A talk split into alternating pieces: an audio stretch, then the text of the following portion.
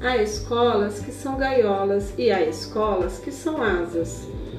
Escolas que são gaiolas existem para que os pássaros desaprendam a arte do voo.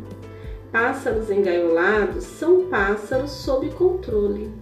Engaiolados, o seu dono pode levá-los para onde quiser. Pássaros engaiolados sempre têm um dono.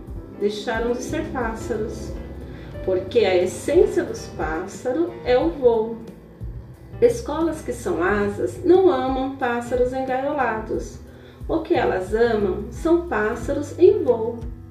Existem para dar aos pássaros coragem para voar. Ensinar o voo, isso elas não podem fazer, porque o voo já nasce dentro dos pássaros. O voo não pode ser ensinado, só pode ser encorajado.